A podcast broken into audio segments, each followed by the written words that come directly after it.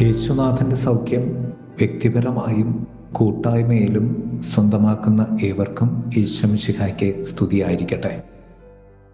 തിരുസഭ മാതാവ് ഇന്ന് നമുക്ക് നൽകുന്ന വചനധ്യാനം മത്തായുടെ സുവിശേഷം ഒൻപതാം അധ്യായം പതിനെട്ട് മുതൽ ഇരുപത്തി ആറ് വരെയുള്ള വാക്യങ്ങളാണ്. ജായിറൂയിസിന്റെ മകളെ കർത്താവ് സൗഖ്യപ്പെടുത്തുന്നു. വചനധ്യാനം രോഗസൗഖ്യ യാത്രയ്ക്കുള്ളിലെ രോഗസൗഖ്യം.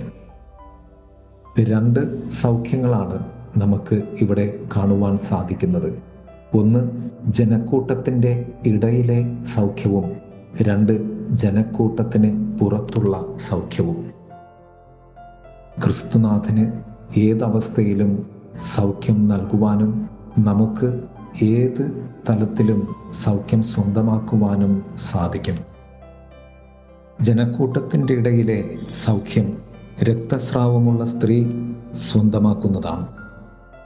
അവളുടെ വ്യക്തിപരമായ വിശ്വാസത്താലും താല്പര്യത്താലുമാണ് ആ സൗഖ്യം അവിടെ സംഭവിക്കുന്നത്.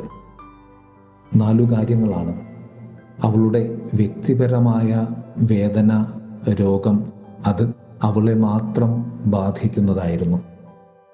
രണ്ട് ജനങ്ങളിൽ നിന്നും സംസ്കാരത്തിൽ നിന്നും നേരിടേണ്ടി വരുന്ന നിന്നാപമാനങ്ങൾ തിരസ്കരണങ്ങൾ ദേവാലയത്തിൽ പോകാൻ സാധിക്കാത്ത തരത്തിലെ അശുദ്ധമായ രോഗം എന്ന സംസ്കാരത്തിന്റെ ചിന്ത.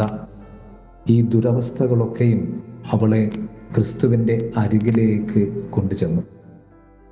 മൂന്ന് അത് അവളെ ജനങ്ങളെ വകവയ്ക്കാതെ ക്രിസ്തുവിനെ മാത്രം ലക്ഷ്യം വച്ച് മുന്നോട്ട് ചെന്ന് ക്രിസ്തുവിനെ തേടുവാനും തൊടുവാനും സൗഖ്യം നേടുവാനും സഹായിച്ചു.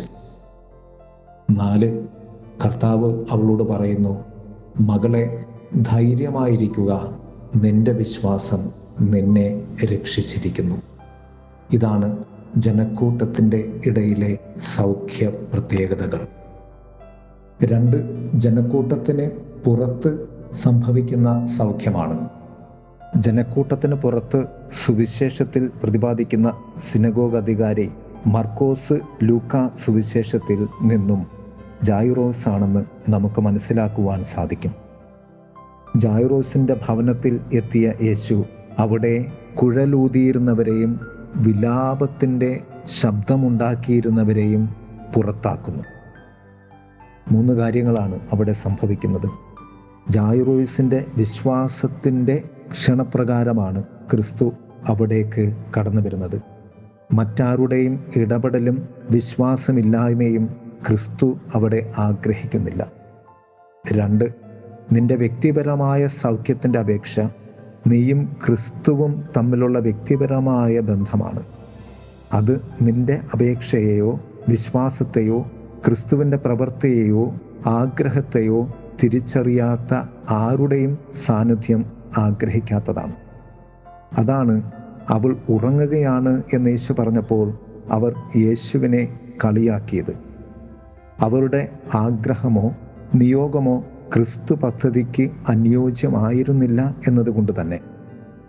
മൂന്ന് ജൈറോയിസിന്റെ അപേക്ഷയും ക്രിസ്തുവിന്റെ പദ്ധതിയും ഒരുപോലെ ഒന്നായി ചേർന്നിരുന്നു കൂട്ടിയോജിപ്പിക്കപ്പെട്ടു.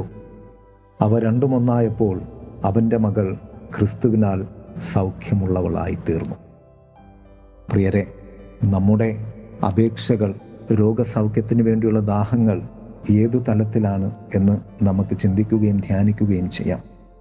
വ്യക്തിപരമായ ബന്ധത്തിൽ ദൈവ പദ്ധതിക്കരികെ നമുക്കിരിക്കുവാൻ സാധിച്ചാൽ ദൈവം വ്യക്തിപരമായും നമ്മെ സ്പർശിക്കുകയും സൗഖ്യപ്പെടുത്തുകയും ചെയ്യും. ജനക്കൂട്ടത്തിന്റെ മധ്യേ നിന്റെ വേദനകൾ ക്രിസ്തുവിന്റെ അരികിലേക്ക് നിന്നെ നിർബന്ധപൂർവം കൊണ്ടുപോകുമ്പോൾ ഭയപ്പെടാതെ ആ ക്രിസ്തുവിനെ സ്പർശിക്കുവാൻ മറന്നുപോകാതിരിക്കുക. അവിടെ നിനക്ക് സൗഖ്യം ലഭിക്കും. ദൈവം നമ്മെ സമൃദ്ധമായി അനുഗ്രഹിക്കട്ടെ. ആമേൻ.